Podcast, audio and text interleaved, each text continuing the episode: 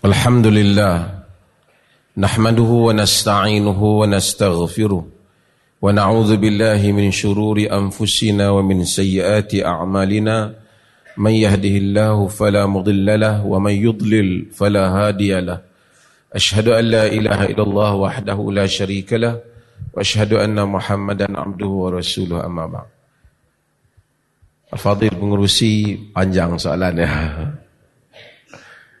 yang dikasihi Al-Fadhil Ustaz Salman.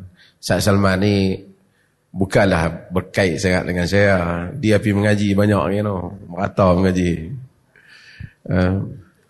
Yang dikasihi Al-Fadhil Doktor Abdul Basit dah. Dan juga pimpinan masjid ini. Saya sebenarnya masa awal saya rasa macam tak mau main. Sebab saya ingat okey dah ramai dah panel tu. Tapi saya rasa kemudian saya buat keputusan nak datang kerana nak tengok majlis ni. Dia orang kata ni mini perkampungan sunnah. Bukan nak tengok apa, nak tengok satu rasa perasaan puas kita.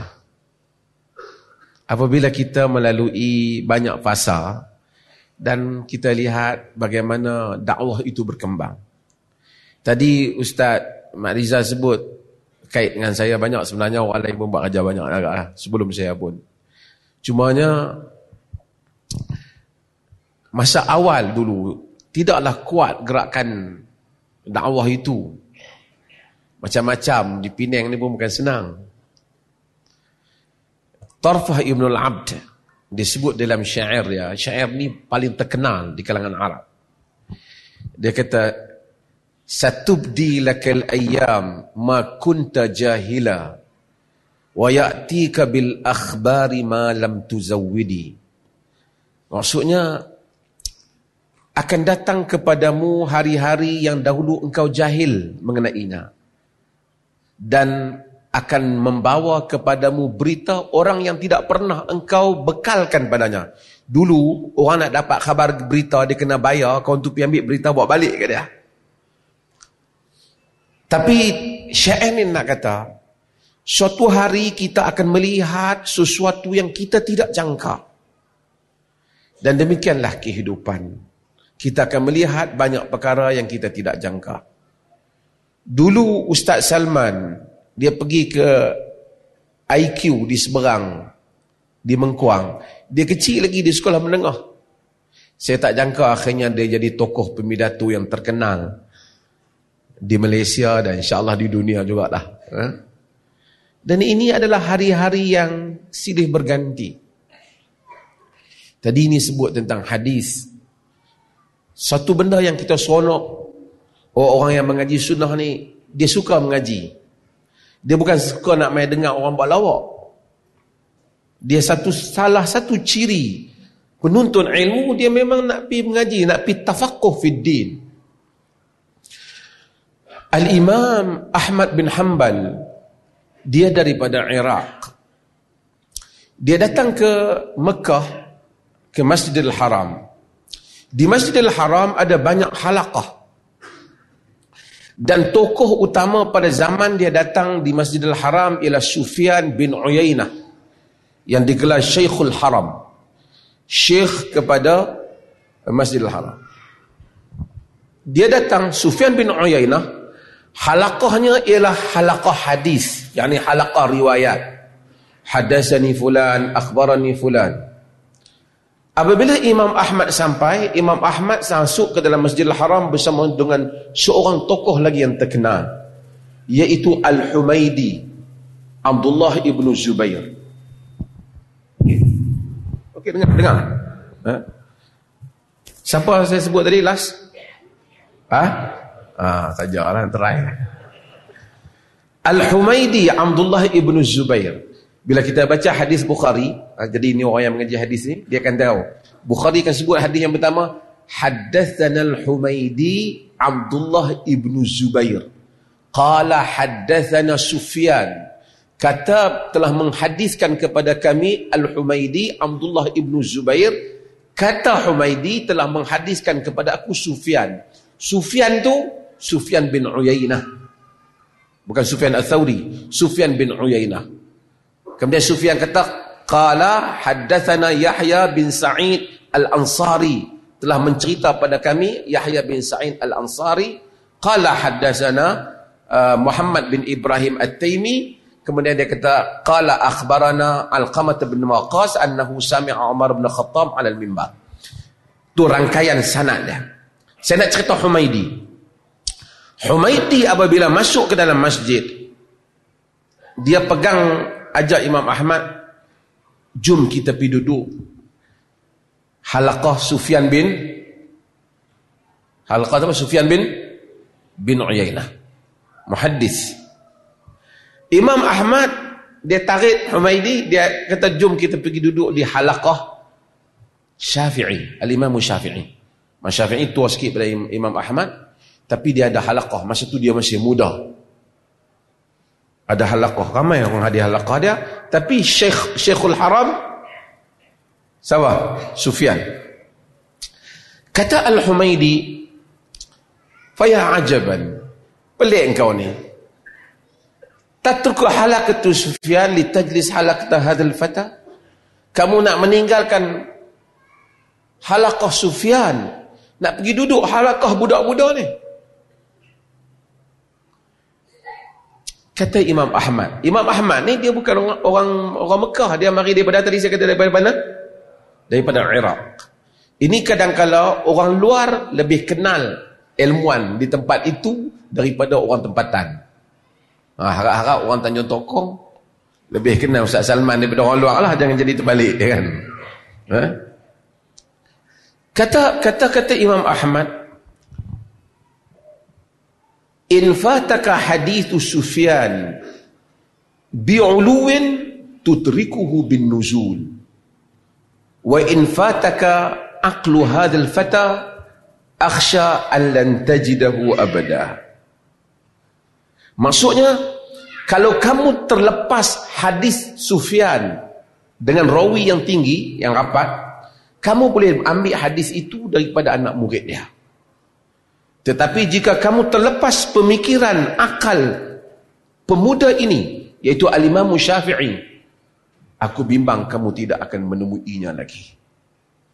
Maksudnya, bukan saja mengaji hadis, tapi mengaji fiqhul hadis. Kemudian Humaydi duduk dan dia mendengar halaqah Syafi'i. Dan Humaydi selepas daripada itu tidak pernah berpisah dengan Al-Imam Syafi'i. Sehingga apabila Al-Imam Syafi'i pergi ke Iraq, Humaydi juga pergi ke Iraq. Tidak dia pulang daripada pergi ke Mesir, Humaydi juga pergi ke Mesir. Humaydi tidak keluar daripada Mesir sehinggalah wafatnya Al-Imam Syafi'i. Saya nak cerita apa? Bukan saja mengaji hadis, tapi kena mengaji fiqhul hadis. Apa yang perlu kita faham di sebalik hadis? Ini ada pada fuqaha. Ini ada pada para ulama, para fuqaha. Panjang pula. Tadi tak soalan apa? Oh, dakhan. Sila saya. Tak apa. Boleh ano. Huzaifah dia. Okey. Huzaifah Ibnul Yaman. Dia Huzaifah ni terkenal. Tak apa, nak cerita sikit tentang Huzaifah. Terkenal dengan sahabat yang memang minat dengan hadis-hadis fitan. Dia panggil al-fitanu wal malahim. Sebab tu dia ada kitab Al-Imam Ibnu Katsir, Nihayatul Fitan, Nihayatul Fitani wal Malahim. Penamat kepada fitnah-fitnah dan apa? Kejadian-kejadian pada akhir zaman. Huzaifah Ibnul Yaman dia minat benda ni. Banyak hadis yang disimpan, dia kumpul daripada Nabi. Kata dia, di dalam hadis yang diriwayatkan oleh Al-Imam Al-Bukhari, diriwayat juga oleh Imam Muslim dan imam-imam yang lain, kana an-nas yas'aluna Rasulullah sallallahu alaihi wasallam 'anil khairi wa kuntu as'aluhu 'anil syarri makhafatan an yudrikani. Manusia sering bertanya Rasulullah tentang hak baik-baik. Aku tanya tentang yang jahat, takut yang jahat itu kena kat kau. Bukan aku tanya yang jahat, pasal nak ambil yang jahat tu buat atas kepala orang. Tak. Takut kena pada. Faqult, aku tanya Rasulullah, ya Rasulullah, kunna fi jahiliyatin wa syarrin faja'ana Allahu bihadzal khair. Fahal ba'da hadzal khairi syarrun? Wahai Rasulullah, kita dulu berada dalam jahiliah dan kejahatan. Allah bawa kebaikan ini. Apa kebaikan tu? Islam. Nabi datang. Dia tanya, selepas dah baik ni, ada jahat tak? Nabi kata, na'am, ada. Maksud, lepas zaman Nabi, ada berlaku kejahatan. Dia tanya lagi, fahal ba'da dhalika syarri min khair? Adakah selepas kejahatan itu, ada akan berlaku kebaikan balik? Na'am, Nabi kata, wafihi dakhan. Dalam riwayat lain wafihi dakhal, tapi dalam Bukhari wafihi dakhan. Tapi padanya ada kebaikan, tapi ada dakhan, ada percampuran, kekeliruan. Itu kita panggil asap, kita panggil dakhan, dukhan kita panggil. Ha? Ada kekaburan. Turih Huzaifah tanya, "Wa ma dakhanu?" Dakhan apa dia? Dakhan tu. Nabi kata, qaumun yahduna bi ghairi hadi. Dalam riwayat Muslim, qaumun yastannuna bi ghairi sunnati wa yahduna bi ghairi hadi. Kaum yang bersunnah bukan sunnah aku, berpetunjuk bukan petunjukku. Nampak nak amal agama tapi bukan sunnah Nabi. Sunnah mana dikutip kita tak tahu. Sunnah dia kata, tapi tak sunnah, tak ada dalam teks Nabi. Wa yahduna bi ghairi hadi, dan berpetunjuk bukan dengan petunjukku. Ta'rifu minhum wa tunkir. Nabi kata sebahagiannya kamu setuju, amalan dia tu Islam, sebahagian kamu tak setuju. Bukan. Dia campur, ada cara Islam, semayang tu nampak macam sunnah, dia tambah hak dia sikit. Ha? Huzaifah, siapa beritahu ni? Nabi. Maksud akan ada orang satu zaman dia mengamalkan yang dia kata sunnah, yang dia kata petunjuk Nabi. Ia bukan sunnah, ia bukan petunjuk Nabi. Zaman tu datang. Zaman tu yang pakat mewarisi macam-macam hak pelik-pelik, tarikat pelik-pelik, kerohanian yang pelik-pelik ni. Nampak macam ada hadis, tapi hadis macam ni, dia buat macam tu, dia campur hadiah sikit. Jadi orang kampung tak tahu, dia keliru. Tapi Huzaifah tanya tambah lagi. Fahal ba'da dhalikal khairi min syarr. Lepas daripada kebaikan tadi, kebaikan yang bercampur tadi, nak agama tapi campur, ada lagi jahat tak? Nabi kata na'am.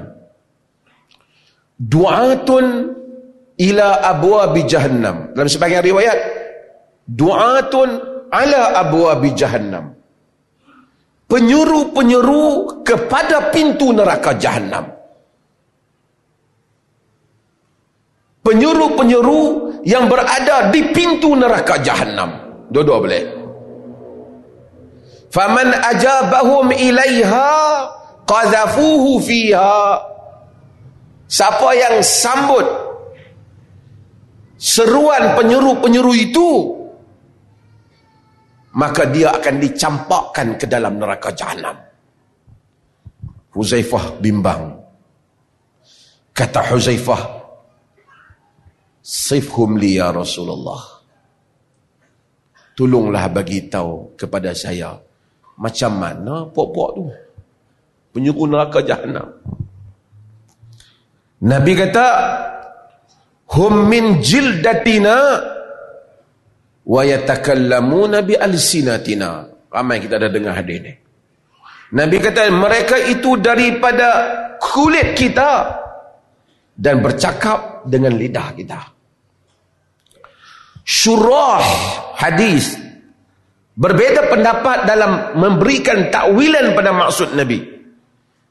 Tetapi kebanyakan mereka hampir bersetuju pada suatu maksud, iaitu mereka ini boleh jadi di kalangan bangsa Arab ataupun mereka ini di kalangan orang Islam cakap menggunakan istilah-istilah Islam, perkataan-perkataan Islam, slogan-slogan Quran, slogan-slogan hadis, tapi penyeru kepada neraka Jahannam.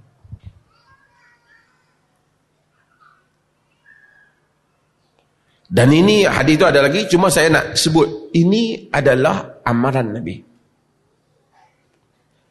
Sepanjang zaman agama ada eksploitasi. Pasal apa ada orang buat eksploitasi agama? Pasal agama ada market. Nak kaya guna agama. Macam saya kata, air ni, ayak ni, air pula. Ayak ni. No, ada orang Indonesia apa tengok, oh, heran dia apa. Dia komplain tentang saya, jangan cakap utara dia kata. Air ni harga dia berapa? RM1. Berapa? RM1. Siambuih sikit, buah gambar sikit, siapa minum air ni cerah hati perut, rezeki murah, minta kerja dapat.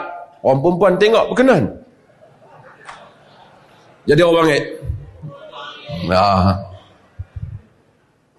Tapi kalau suruh lepat ke apa tadi? Saya tak tahu. Kalau suruh mamat apa tadi, dia main jampi, mungkin. Tapi kalau suruh orang agama, bos serban sikit, tasbih pegang sikit, tak sikit, jalan tunduk sikit, RM30. Agama ada pasarannya. Bukan saja Islam, Christianity, Judaism, dalam Buddha, dalam semua. Kerana kehendak manusia mencari Tuhan sejak zaman dahulu, sentiasa ada orang di tengahnya yang menjadi perantara, mengambil kesempatan di atas kehendak manusia mencari Tuhan. Tidaklah ada berhala-berhala dalam dunia ini, melainkan kerana adanya tangan-tangan di sebalik berhala yang mempunyai keduduk, yang mengambil keuntungan. Dia tak bina saja, tak ada yang bina berhala dengan ikhlas, melainkan Islam yang datang membawa maksud yang keikhlasan. Oleh kerana agama boleh dieksploit, agama boleh untuk dipergunakan, maka kita disuruh untuk minta berhati-hati. Nabi SAW sahabat sekian, saya tahu dia gelisah. Dia orang paling hak. Dia pun pemain import. Nabi SAW dalam riwayat Imam Ahmad sebut, hadis yang selalu kita baca, hampir semua orang kita hafal, yahmilu hadzal ilm min kulli khalafin uduluhu. Ilmu ini dibawa bagi setiap generasi orang-orang yang udul, yang amanah, yang bertanggungjawab terhadap ilmu. Apa kerja ahli ilmu? Tolong bagi mereka ni ke? Pijuai serban dia ke? Duk pinasyik tak pentas ke? Itu sampingan. Itu bukan kerja ahli ilmu. Yang kerja ahli ilmu, yanfuna anhu tahrifal ghalin, membersihkan ilmu daripada penyelewengan orang-orang yang melampau. Nak agama melampau. Khawarij, ghulat, sufiyah. Orang-orang yang melampau, nak agama tapi melampau, lebih daripada apa yang Nabi ajak. Yanfuna anhu tahrifal ghalin wantihalal mubtilin. Yang kedua, membersihkan ilmu daripada tokok tambah, orang-orang yang suka tokok tambah. Hak ni yang marah. Tapi yang tu kerja ahli ilmu. Yang ketiga, wa ta'wilal jahilin, dan membersihkan ilmu daripada takwilan orang-orang yang jahil. Yang ni baru main geng liberal. Jadi geng liberal kena kita bersihkan, geng tokok tambah kita kena hadapi, geng pelampau agama pun kita kena hadapi. Banyak musuh para ulama. Hantam kiri kanan. Khawarij, niat ikhlas tapi melampau. Tu Ali kata kalimatul haq urida bihal batil. Kalimah yang benar dengan maksud yang batil. Bunyi benar dah. Apa dia? Inil hukm illa lillah. Tidak ada hukum melainkan hukum Allah. Betul. Tapi takwilan dia salah, tafsiran dia salah. Rahmatan lil alamin ni saya tak apa pasti macam mana betul ke.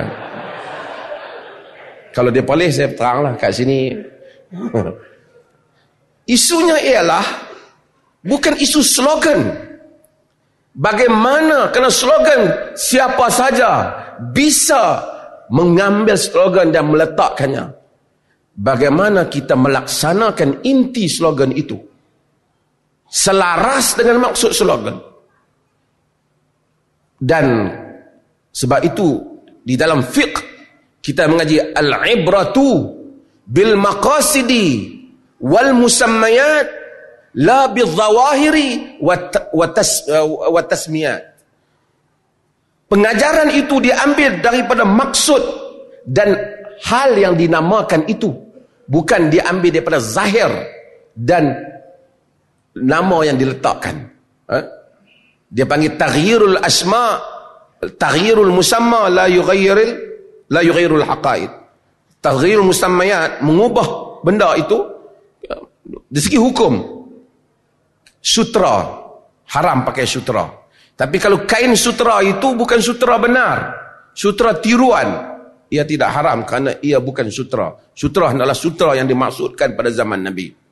Tapi kalau kita kata ni kain sutra, tapi kita namakan ini kain kapas, tapi ia sutra, dia tidak merujuk pada nama, ia merujuk pada hakikat.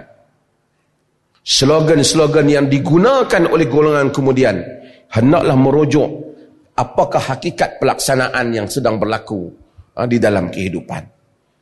Terima kasih Musi. Dia kalau ikut ni aturan dia Ustaz Salman tau, tapi saya takut terlupa. Di tengah duk rancak ni saya nak sambung terus dengan Datuk. Saya kita bagi buah las. Tadi saya tak mau sebut, tapi Datuk pergi sebut. Kita ni Datuk, ni cerita sikitlah kan. Tajuk akhlak Datuk. Akhlak ni kan. Tapi Datuk tadi macam cengeng jugalah. Dia berkata pertama akhlak ni tak boleh cengeng-cengeng. Ataupun mereka duk kata, saya pun tak faham tu nak kena tanya Datuk mana ni, kena bersifat apologetic. Betul tak betul tak tahulah. Kita jangan duk tegur sangat, jangan duk marah, kena pemaaf, kena pergi jumpa. Mereka kata lagu mana pun tak apa, kita kena lembut leher. Orang Penang kata betul ke berakhlak macam tu Datuk? Yang tu orang bagus dia kena macam tu. Tak boleh nak tajrih-tajrih ni. Dah Datuk sebut tadi rahmat tu, habis terus lah.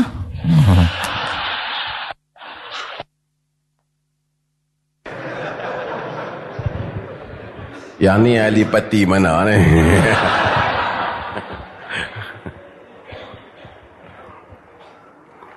Hadirin dan hadirat yang dirahmati Allah, dia soal hikmah. Saya terima soal hikmah ni kan, kerana memang dakwah ni dengan hikmah kan. Ud'u ila sabili rabbika bil hikmah, serulah kepada jalan Tuhanmu dengan hikmah. Ada orang terjemah serulah kepada jalan Tuhanmu dengan lembut. Dia bukan, dia kata dengan hikmah. Hikmah itu kemungkinan lembut sebahagian daripada hikmah. Tapi hikmah tak pernah ditafsirkan oleh ulama-ulama tafsir dengan lembut. Walaupun lembut itu sebahagian, kerana Nabi Musa Allah kata ketika dia nak pergi kepada Fir'aun, waqula lahu qawlan layyina, dan katalah kepadanya dengan perkataan yang lembut. Lain. Tapi hikmah ialah kalimatul al-munasibah fi makanin munasib, au fi waqtil munasib. Kalimah yang sesuai pada waktu yang sesuai dan pada tempat yang sesuai. Kalimah semasa peperangan ada masa. Nabi apabila pidato, ihmarrat wajhu, merah wajahnya. Tapi masa dia deal dengan hal yang lain, dia deal dengan kesantunan. Maka ini semua kita nak kena tahu tentang maksud hikmah. Kemudian kita ada tujuan hikmah supaya dakwah diterima. Saya tidak ada masalah dengan slogan-slogan ni. Saya bukan nak sebut benda ni di negeri Pulau Pinang, bukan Perlis. Saya sebut juga lah kan. Dosa pada pengurusi kena bertanya.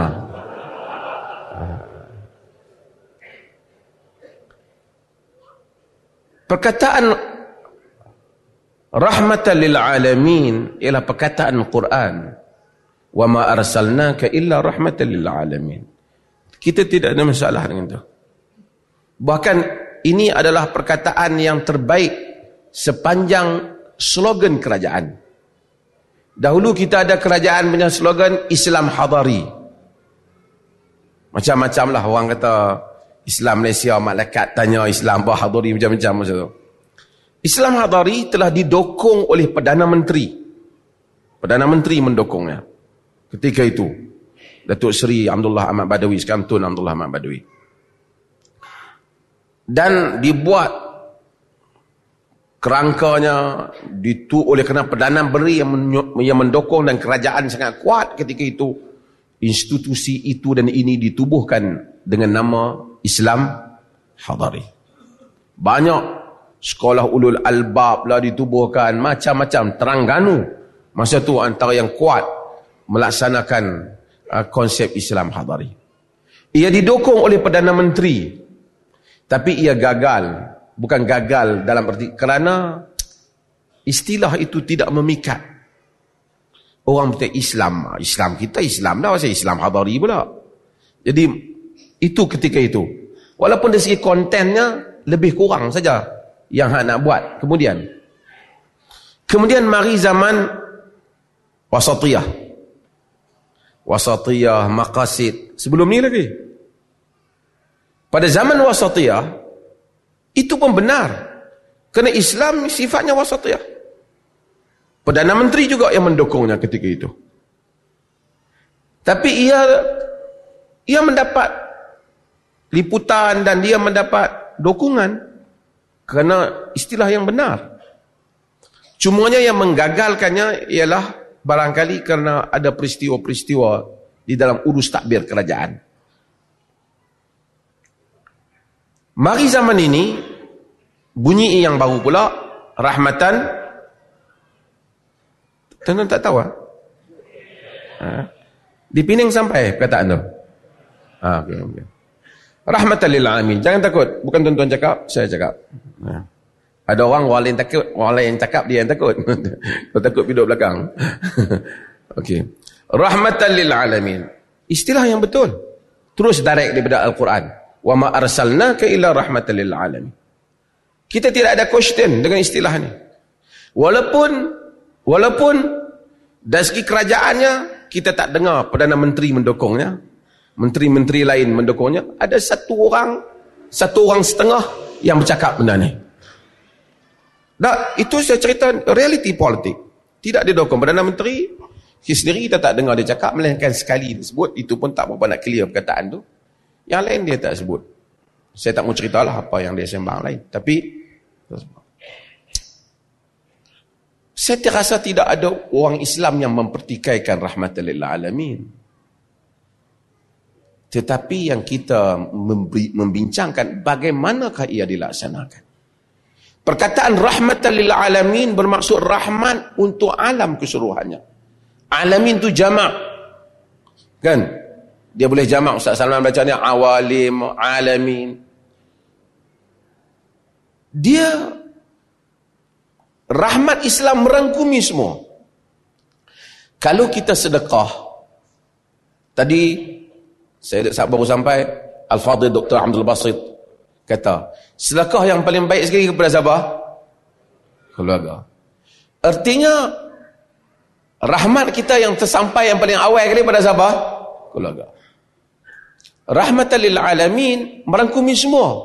Tapi tentulah yang sampai sekali, yang paling sampai sekali pada orang Islam. Kalau orang Islam 90% merasakan tak sampai, nampak macam berat sebelah, maka ia tidak menjadi rahmatan lil alamin. Dia rahmat untuk satu pihak saja. Islam tidak ada masalah dengan orang bukan Islam. Ini saya nak clear. Di negeri Pulau Pinang ni, don't worry, Islam tak ada masalah. Islam ajar sedekah kepada orang bukan Islam pun dapat pahala tak? Dapat pahala. Lama para sahabat duduk di Mekah kena tindas.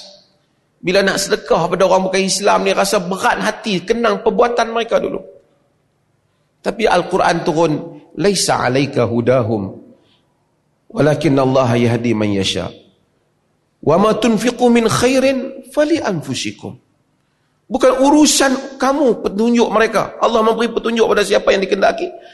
Apa yang kamu belanjakan daripada kebaikan, ia balik kepada kamu. Hatta kamu sedekah pada orang kafir, no issue.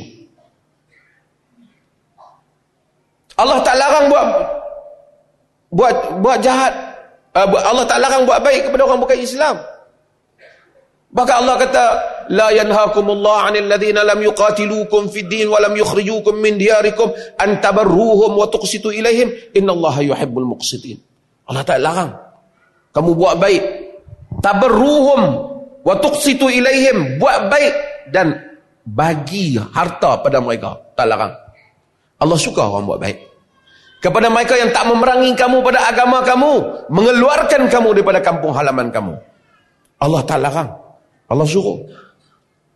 Allah kata, innama yanhakumullahu 'anil ladzina qataluukum fid din wa akhrajuukum min diyarikum wa zaharu 'ala ikhrajikum. Allah hanya larang kamu an tawallauhum. Allah hanya larang kamu menabalkan, mengangkat tiga orang, bukan tiga orang yang ada salah satu daripada ciri-ciri ni, iaitu memerangi kamu kerana agama kamu.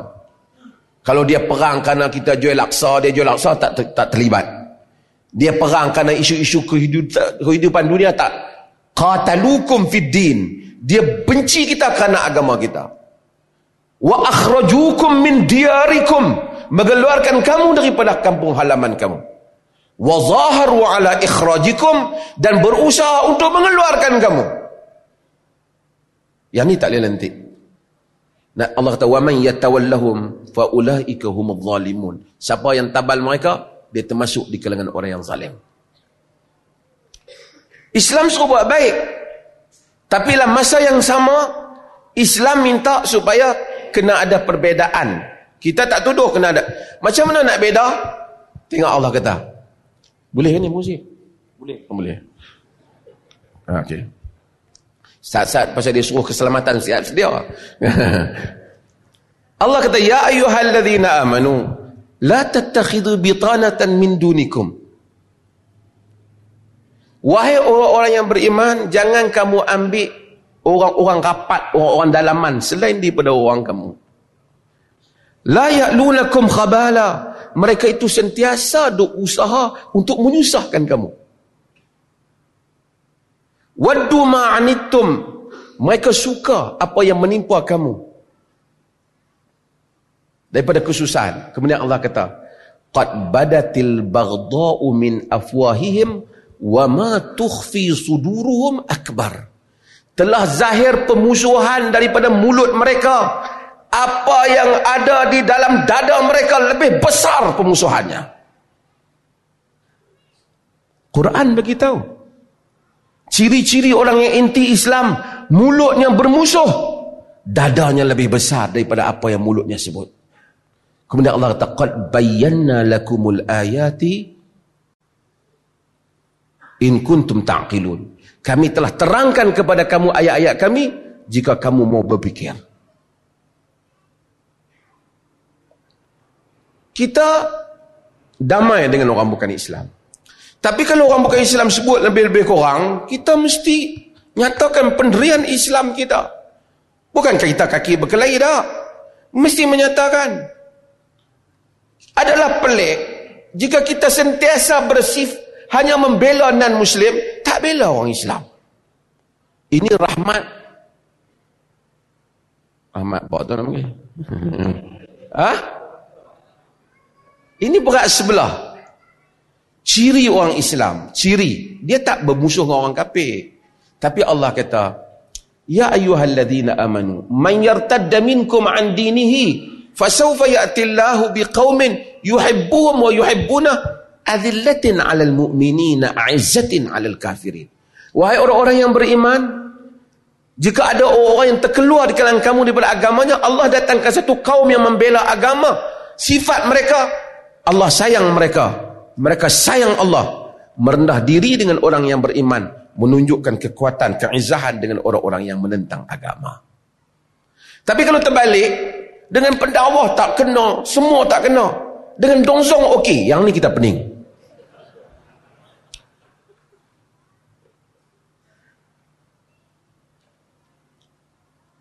Ini adalah hal yang mesti kita sebut. Tuan-tuan di sini tak sebut, majlis ni tak sebut, saya sebut. Kalau ada yang duk dengar ni, saya sebut. Kerana bukan soal slogan, soal bagaimana ia dilaksanakan, diterjemahkan. Ha? Terima kasih.